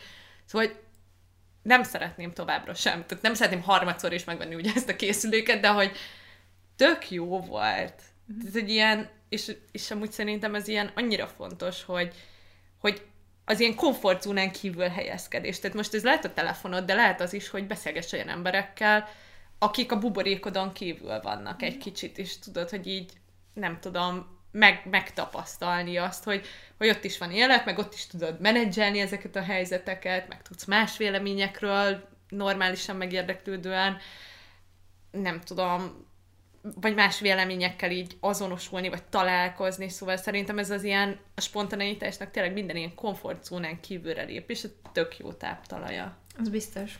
Egy kicsit az is eszembe jutott erre most így vissza, visszagondolva így a, az egész, ahonnan kezdtük az egészet, hogy ugye nem volt még akkoriban annyi lehetőség, most pedig szerintem az is a baj, hogy a mostani 20 évesek, meg 10 évesek minden lehet, ott van előttük az összes, hogy mennyi minden lehet belőled, és ott van mindenféle útmutató, most legyen az egy GPS telefon, nem tudom micsoda, és hogy az a baj, hogy ettől még azt egyrészt nem kap, tehát hogy ez a túl sok lehetőség is probléma szerintem, mert nekünk nem volt, nekünk az volt, hogy jó, melyik egyetemre mész, ott ez meg ez meg ez a szak hát van. meg az is milyen két... vicces volt nektek volt, ez a, volt ez a kemény, nagy, vastag izé felvételi tájékoztatós könyv, igen, megvan.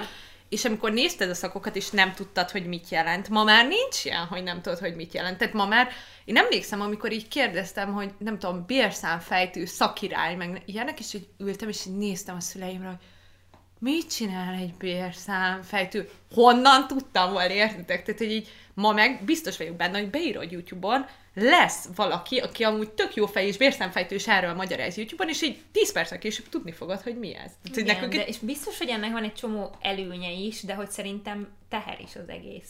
És nem, hogy mennyi minden minden lehet belőled, és hogy az, hogy viszont, és hogy, hogy el hogy jól, jól válasz, igen, tehát hogy jól válasz. És szerintem az egyik legnyomasztóbb benne nem is az, hogy nagyon sok lehetőség közül választhatsz, hanem azt mondják, hogy bármi lehet belőled. Tehát, hogy még opció sincs, amik közül Igen. választhatnál, hanem így kieresztenek a világba, hogy te magad találj ki egy opciót. Ó, igen, igen, mert hogy még ott vannak a lehetőségek, és akkor aztán még időnként felbukkan valaki, aki ezeket a lehetőségeket kreatívan kombinálta valami új dolog, és akkor eszedbe jut az, hogy ja, akkor lehet, hogy én vagyok egy béna, hogy én nem találom ki, hogy hogyan kéne ezeket az opciókat kombinálnom, hogy meglegyen az én saját utam. Szóval, hogy szerintem írtó nyomasztó is, hogy az, az így annyira jó a digitális világban, hogy rengeteg dolgot úgymond megtapasztalhatsz, amit nem is tapasztalsz meg. Tehát beleláthatsz abba, hogy milyen egy munka, hogy él valaki, aki ezt meg ezt csinálja, hogyan telik egy napja annak, aki az országnak ezen a részén, meg a világnak azon a részén, de hogy közben meg így hajlamosak vagyunk elfeledkezni róla, hogy az nem ugyanaz, mintha te tapasztalnád meg. Tehát, hogy az, amikor valaki így odajön hozzám csillogó szemek, hogy ő ezt akarja csinálni, hogy amit te is mondtad, hogy te ezt nem fogod csinálni. Mm. Tehát, hogy azért, mert te te vagy, és hogy tehát, ha akarod sem, de amúgy ne akard, azért ne akard, mert hogy ott van te egyedi hangod, és légy, találd meg azt a hangot, és azt csináld, és azt az üzenetet mondd el, és úgy, ahogy, ahogy te vagy, de hogy akkor se lesz ugyanez, és szerintem ilyen megtévesztő a digitális világban, hogy azt gondolod, hogy tudod, hogy milyen jól csinak lenni, azt gondolod, hogy tudod, hogy milyen bikinek lenni, nem tudod. Tökre nem tudod, és ha te ugyanazt a napot végigélnéd, amit ő, akkor sem ugyanúgy éreznéd magad. Mm. És hogy szerintem ez benne az ilyen becsapás, hogy, hogy ilyen látszólag megtapasztalsz dolgokat, de csak azt tapasztalod meg, amit te végig csináltál. És hogyha nem a sajátod úgy igazából, akkor nem, nem is fogod annyira élvezni, és nem is fog annyira működni szerintem. Tehát, hogy ezekben a dolgokban pont az a jó, hogyha megtalálod azt, ami na ez az enyém, és én ezt ezért tudom csinálni, és ezért működik, és ezért vehet, vagy kaphatóak rá mások is. Mert az, hogyha én most elkezdem azt csinálni, amit látok a másikon, hogy csinál, az nem fog úgy működni egész egyszerűen. Úgyhogy végül is ugyanaz a titok szerintem, hogy meg kell találni, hogy mi az, ami, ami neked passzol, és ehhez valószínűleg nagyon sok kapufa lesz az út, úton, de hogy ez meg nem baj, sőt szerintem tök jó. Meg nagyon sok munka. Tehát, hogy ez munkával jár egész egyszerűen, ezt, ezt bele kell fektetni, szerintem az önismeretbe. És itt nincsenek ilyen, nem tudom. Nyilván lehet valakinek akkor a szerencséje, hogy pont véletlenül megtalál valamit, aminek jó, de hogy szerintem az annyira ritka, hogy, ha valaki tényleg meg akarja találni, hogy mi az ő útja, akkor bele kell rakni azt a munkát, hogy, hogy, hogy megismerje csak... saját magát, hogy, hogy ki tudja találni. De hogy ez nem is csak egyszer történik egy életben szerintem hanem folyamatos. Tehát, folyamatosan. Sokszor, sokszor igen, megtalálhatod igen. a saját utadat, és lehet, hogy ez mindig egy kicsit más lesz, és, és ez tök jó. Sőt, szerintem tök, szerintem kifejezetten jó. Én, én azt sajnálom mindig, amikor azt látom valaki, hogy bele van ragadva egy helyzetbe, és közben tudom, hogy biztos baromi nehéz lehet, főleg olyan esetben, ha tényleg egy dolgot csinált egész életében, mert abból kilépni az nagyon ijesztő lehet. De hogy, hogy szerintem nagyon menő is, ha valaki 40-50-60 évesen azt mondja, hogy én most lehet, hogy elmegyek ebbe a másik irányba, mert ezt még nem próbáltam. Szerintem ez egy zseniális dolog. És nagyon inspiráló. Igen. Mert hogy emiatt úgy érzem, hogy ó, akkor ezt én is megtettem. Mm. És én annyira szeretném egyébként, hogyha ez a korosztály sokkal-sokkal láthatóbb lenne a digitális térben is, mert szerintem akkora nyomást levenne a fiatalokról, hogy különösen miután mondjuk a TikTok bejött, én nagyon sokszor azt érzem, hogy még rosszabb ez a nyomás, mert ott még fiatalabb, még sikeresebb emberek vannak, tudod, és már azt érzed, hogy te 22 évesen nem, hogy most azonnal ki kell, hogy találd, hogy mit fogsz csinálni, már el is késtél, mert ő már 16 évesen meg is csinálta, amit ő akar csinálni, és hogy annyira jó lenne, tudjátok látni a 60 éves karrierváltót, aki 45 éves koráig nem tudom, egy pozícióban dolgozott, aztán meg nem tudom én egy másikban, és tök kerek és tök jól van, és így úgy ágyba menni, hogy hm, akkor nem késtem le semmiről, mert meg tudjátok, a hülye összehasonlítások skáláján, akkor még mindig van, nem tudom, tizen pár éve, hogy 45 évesen kiforgassam az életemet a négy sarkából, és és hogy olyan kár, hogy ők nem láthatóak, és hogy én annyira szeretek minden ilyen tartalmat, meg filmet, meg ilyesmi, ami egy kicsit így perspektívába helyezi neked azt, hogy amúgy nem ér véget 30 évesen uh-huh. az életed, és például amúgy nagyon szeretem az ilyen távol-keleti kultúrákat ebben, hogy uh, töltöttem időt Japánban, és akkor ott az van ugye, hogy rengeteg um, Japánnak az így az életterve, hogy ő amikor majd abba hagyja a munkáját, akkor ilyen állati cuki dolgokat nyitnak, ilyen um, szoba levesezőt, tehát ez egy ilyen speckó típusú leves, de hogy ez ott, az ott egy ilyen dolog, hogy rengetegen arra vágynak, hogy majd idősen lesz egy ilyen nagyon pici kis éttermük, tudjátok, ilyen pár személyes, és akkor ez ilyen speckó tésztából van ez a leves, és hogy az életük során így felépítik az, azt a tudást, ami majd kell ehhez a levesezőhöz, hogy ilyen vá- vállalkozást, meg könyvelést tanulnak, meg elmennek ilyen tiszta, gyúró tanfolyamokra, hogy ők akkor kidolgozzák a receptjüket, mire odaérnek, akkor megvalósítják. És nem az wow. van, hogy tudod, így nyugdíjba mennek, és akkor vége, hanem az van, hogy most, annak most vége, és most kezdődik el valami más, és hogy szerintem ez annyira szép, hogy most már tök sokáig élünk, és hogy még mindig ez a nyomás van, ami akkor volt, mikor 25 évvel kevesebb volt a várható élettartam, hogy még mindig azt a timeline-t próbáljuk tartani, pedig tök felesleges ez a sietség. Meg amit mondtunk is, hogy nincsenek elpocsékolt lépések. Azok az elpocsékolt lépések, amiből nem tanultál semmit. De ez még mindig rajtad áll. Tehát, hogy a legnehezebb élményből, meg a legirrelevánsabb periódusból is amúgy elhozhatsz valamit. Hát meg most nem, nem igazán erről szólt ez az epizód, szerintem, bár lehet, hogy aztán meghallgatva olyan lesz, de szerintem nekem nagyon hiányozna, hanem érintenénk egy picit a siker kérdését, mert hogy szerintem nem a sikered vagy nem a motiváció, tehát hogy nem a siker határoz meg téged, hogy mennyire vagy egy jó, boldog, akár milyen ember, beteljesült ember, mert hogy ha nem vagy őrült sikeres, akkor is meg egyáltalán mi lehet. a siker? Tehát, hogy tudod, Igen. hogy és akkor mit mondunk, hogy mitől vagyok őrülten sikeres?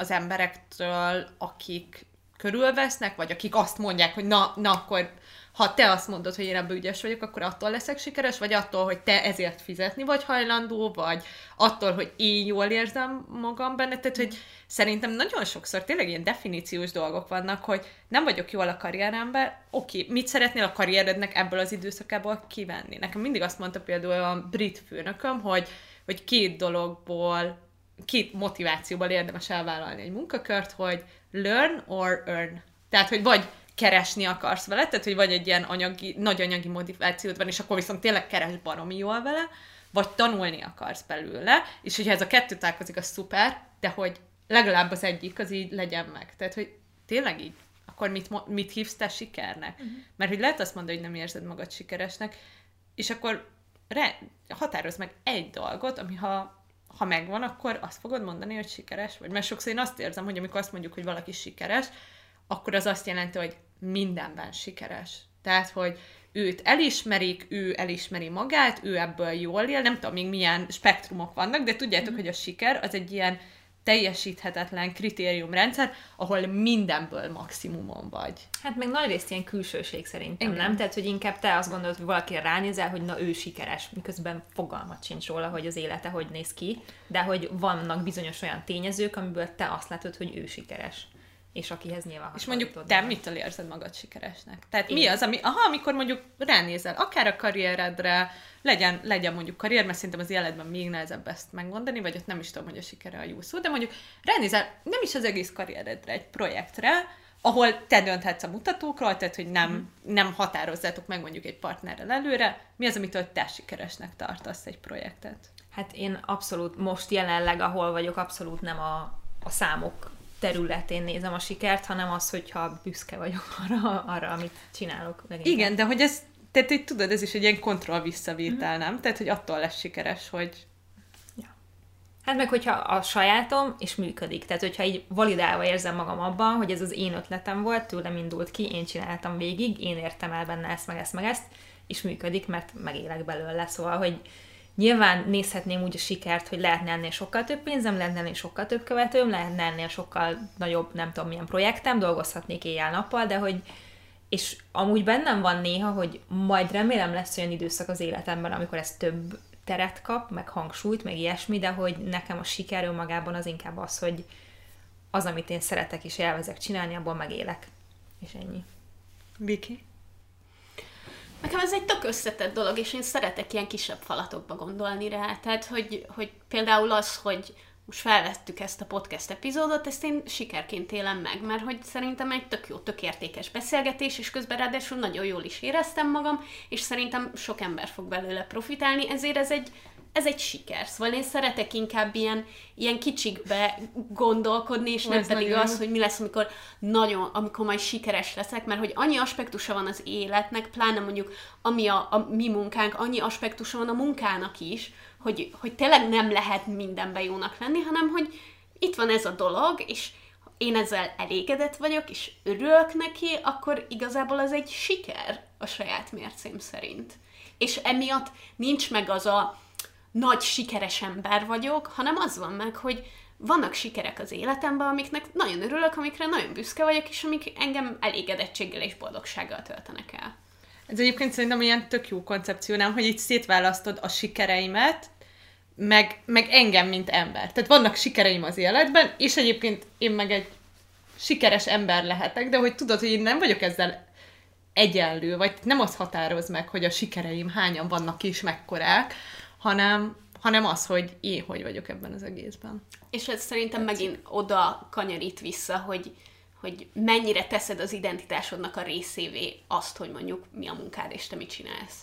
Jó. De szerintem ez a kontroll elengedési egy jeles példája, nem? Tehát szerintem mindenki, aki valamennyire digitális térben vállalkozik, és ezt mondom így tíz év marketing tapasztalat, hogy nem tudod. Tehát, hogyha pénzben, meg megrendelésben, meg nem tudom, én együttműködésekben méred a sikeredet, egyszerűen képtelenség totál kontrollt tartani el felett. Tehát, hogy nem mm. tudom, hogy hogyha én most eljövök ide beszélgetni, akkor hány ember fog emiatt a beszélgetés miatt eljönni egy workshopomra, meg nem tudom, hogyha XY eljött hozzám egy privát alkalomra, és ezt elmondta a haverjának, aki úgy döntött, hogy másik három haverjával el fog jönni egy workshopra, tehát hogy soha nem tudod igazából Igen. pontosan, hogyha digitális térben dolgozol, vagy értékesítesz bármit, hogy amúgy mi lesz az, aminek így hatása van. És pont ezért nem is szabad úgy csinálni a dolgokat. Hogy nem lehet ez a vezető erőt szerintem mindig, hogy, hogy ebből hogy lesz pénz, hanem így ez ilyen nagyon nyál, izi, milleniál vállalkozó mondás, de hogy tényleg az van, hogy így lehajtod a fejed, beleteszed a munkát, és akkor így így el kell hinned, hogy ez így vissza fog jönni. Ilyen, meg olyan, meg amolyan formában, és mikor, milyenben.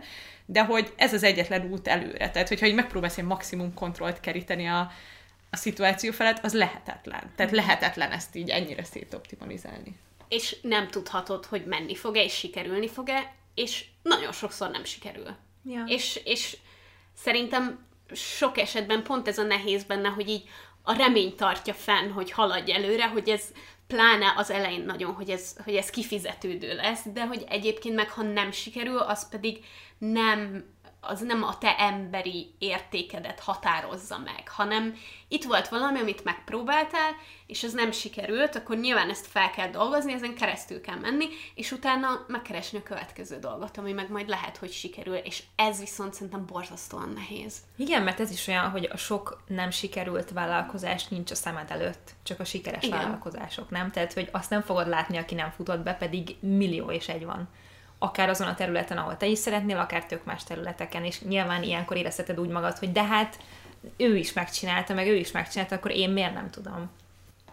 És, és ez ezért az... utálom azt, hogy ha én megcsináltam, akkor bárki meg tudja csinálni. Ezt utálom ezt a mondást. Ja, ez nagyon rossz. Meg ugye az, hogy akiről te azt gondolod, hogy megcsinálta, nem látsz bele a pénztárcájába, nem látsz bele a napjaiba, hogy ő, hogy ő szorong-e lefekvéskor. Tehát, hogy, hogy látsz egy induri-pinduri szeletet az életéből, amit jobb esetben ő választhat meg, hogy melyik az a szelet, és nem a, nem tudom, a média körülötte, meg nem a mindenféle stalkerök, meg bíráskodó emberek, hanem ő választ az életében egy pici szeletet, és te ennyit látsz, és fogalmat sincs, hogy ez sikere, és tényleg ez a, én azt gondolom, hogy az egyik ilyen legjobb dolog, amit tetsz a jól létedért, az az, hogyha ezt az összehasonlítgatást, ilyen karrier meg élettervezés szempontjából így kiveszed a mixből, mert amúgy is annyi dolog van, ami nehéz, meg nyomasztó, meg kiszámíthatatlan ebben, hogyha még elkezded magad összehasonlítgatni azzal, hogy az XY-nak 30 évesen mekkora kertje, milyen kutyája, hány gyereke és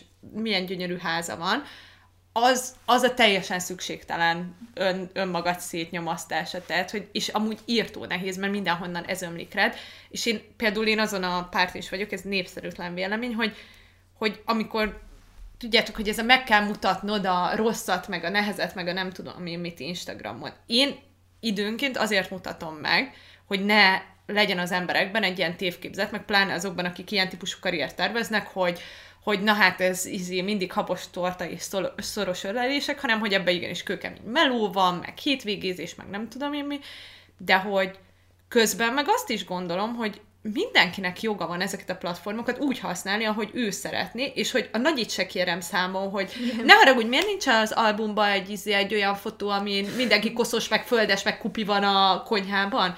Tehát, hogy ha valaki, ha valaki az Instagramot arra akarja használni, hogy ő oda a szép emlékeit gyűjtögeti, akkor hadd gyűjtögesse ő, hanem ez a, én úgy gondolom, hogy ez többnyire az a mi egyéni felelősségünk, hogy tudjuk, hogy ez az ő életének egy pici szelete, és hogy tudjuk, hogy amúgy az ő gyerekei is biztos rosszalkodnak, a ő férje is olyan hazanyűgösen munkából, tudod? Tehát, hogy ezt, ezt neked kell hozzátenni a képhez, és nem kérheted tőle szám, hogy légy szíves, mutasd meg az összes triádat, mert, mert neke, nekem a megnyugvásomhoz az kell, hogy... Hát meg, hogy ez egy elvárás, nem? Hogy, hogy muszáj. Igen. Is, legyen nagyon szép a feeded, beszélj fontos témákról, de nagyon szép legyen közben, és aztán néha legyen nem szép, hogy közben... Igen, a lapozós poszt harmadik posztján viszont legyen ott, hogy hogy nézel ki. Igazából, hogy nézel Hogy reggel, reggel még nem mostál arcot is, hogy nézel ki, és hogy szerintem, hogy ez ilyen, tényleg, hogy ez valahol inkább egy belső munka kéne, hogy legyen, mint hogy... Igen van egy új, egy új kedvenc mondásom, ami szerintem így leírja mindezt. Ez a virágozzék minden virág. Hmm. Tehát, hogy így mindenkit hagyjunk, hogy olyan legyen, amilyen, és, és hogy nekem meg, nekem meg nekem kell lennem, és nem azokból a másokból kell összeraknom. Igen. Meg ha te olyanokat azt akarod látni, hogy valaki a, a smink nélküli arcát mutogatja, akkor fogsz tudni követni olyan embert, aki azt mutatja, meg olyat is, akinek meg szép a figyelje. Tehát, hogy ne akarjunk egyszerűen mindent mindenkitől úgy általában, mert, mert az, annak, fú, az miért jó. Igen, és hogy szerintem ez egyébként az ilyen karrier témára is tök igaz, hogy persze inspirál, úgy megnézd meg, meg mondd azt, hogy ú, de jó, amit csinál, meg hogy ezt úgy szeretném, de hogy nem, nem azért, mert nem, mert nem fértek meg ketten a piacon, ne csináld azt, amit ő csinál, hanem azért, mert van valami, amit csak te tudsz megadni. Tehát, hogy a vállalkozásoddal, a személyeddel az ilyesmi, és amíg te azzal vagy elfoglalva, hogy Julcsi legyél, addig azt a valamit nem fogod megadni. Amíg te azzal vagy elfoglalva, hogy a példaképed legyél, addig, addig nem tud ez felszínre jönni, és hogy nem, nem amiatt, mert pont egyszer kaptam egy ilyen gonosz kommentet, hogy amikor uh, valaki mondta, hogy pontosan azok, hogy, hogy szedjem már össze, hogy milyen képzéseken voltam, és az összesre el akar menni. És így mondtam, hogy e, először is, hogy ez egy ilyen fél napom lenne, tehát, hogy úgy végig gondolni, meg átnézni a papírokat, meg ilyenek, de hogy mondtam is neki, hogy szerintem ennek semmi értelme. Mm. Tehát, hogy, és jaj, mert hogy aggódom, hogy lesz egy versenytársam, mosolygó smiley. Hát tudod, is ennyi volna, hogy tudod, elvégzem azt a képzést, meg egyetemet, amit te is, akkor már is te leszek. Igen, de hogy mondtam meg, hogy nem, hanem az, hogy persze, hogyha elmondom, hogy melyik jogaoktatói, melyik mindfulness tréner, melyik meditációs uh, tréneriskolában, meg nem tudom, mire jártam, de hogy, hogy mi lenne, hogyha így próbálnál közben önmagad is lenni. És persze végezd el az egyik tréninget tőlem, a másikat meg az XY ajánlására, a harmadikat meg találtad egy vlogon, tehát hogy, hogy így állítsd össze a saját mixed. Tehát, hogy ne, ne akard az én életemet élni, mert hogy addig elpocsékolod a sajátodat. És hogy ez nem azt jelenti, hogy nem lehet inspirálódni, meg nem lehet, tudod, ebben hasonlót csinálni, meg olyan témában ugyanúgy megszólalni, meg azt a képzést elvégezni, csak hogy ne akard ennyire valakinek az útját lekövetni, mert hogy közben így lemaradsz a saját utadról. Mm. Igen. Szerintem ez egy nagyon szép zárszó volt. és jó hosszú lesz ez a rész, úgyhogy, úgyhogy sajnos le kell zárnunk, de, de simán folytathatjuk majd, majd egyszer, vagy beszélhetünk másról is, tök jó lenne. Uh, Esztert megtaláljátok Instagramon Met on the Moon néven, és a webshopját, webshop, weboldalnak hívod? Weboldalon van. Weboldalt, mert ott is nagyon sok minden van. A workshopok oda vannak írva, ott van az Insider tagság, amit nagyon érdemes megnézni. Akarsz egy pár szót mondani? Az insider tagság, ugye a workshopok azt szerintem magától értetődő, Budapesten szoktak lenni, két-három órásak, és akkor mindig más témát dolgozunk fel, de mindig van azért joga, meditáció, mindfulness, meg mindenféle wellbeing gyakorlatok, légzés technikák, ilyesmi. És az Insider az pedig egy ilyen kis online oázis, ahol ugyanezek vannak, csak ilyen fogyasztható falatokban, szóval, hogy azokon a napokon, amikor nincs workshop, meg amúgy sincs három órád magadra, csak 10 perced, akkor, akkor tényleg tudj egy kicsit mozogni, vagy meditálni, vagy, vagy tenni valamit magadért, az ilyen egészen őrült napokon is. Úgyhogy ezt talán. Szuper, nagyon szépen köszönjük, hogy uh, itt voltál velünk, és nektek is köszönjük, hogy meghallgattátok ezt az epizódot. Mint mindig most is nagyon örülnénk, hogyha a Facebook csoporton belül a vonatkozó poszt alatt beszállnátok a beszélgetésbe. Ha nem vagytok még tagok, akkor három kérdésre válaszolva beengedünk benneteket, és anonim módon is tudtok már kérdezni a csoportban.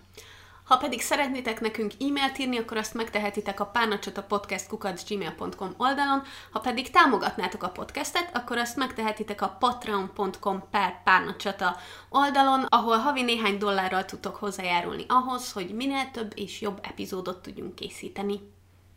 Köszönjük szépen, hogy itt voltatok, és jövő héten találkozunk újra. Sziasztok! Sziasztok! Sziasztok!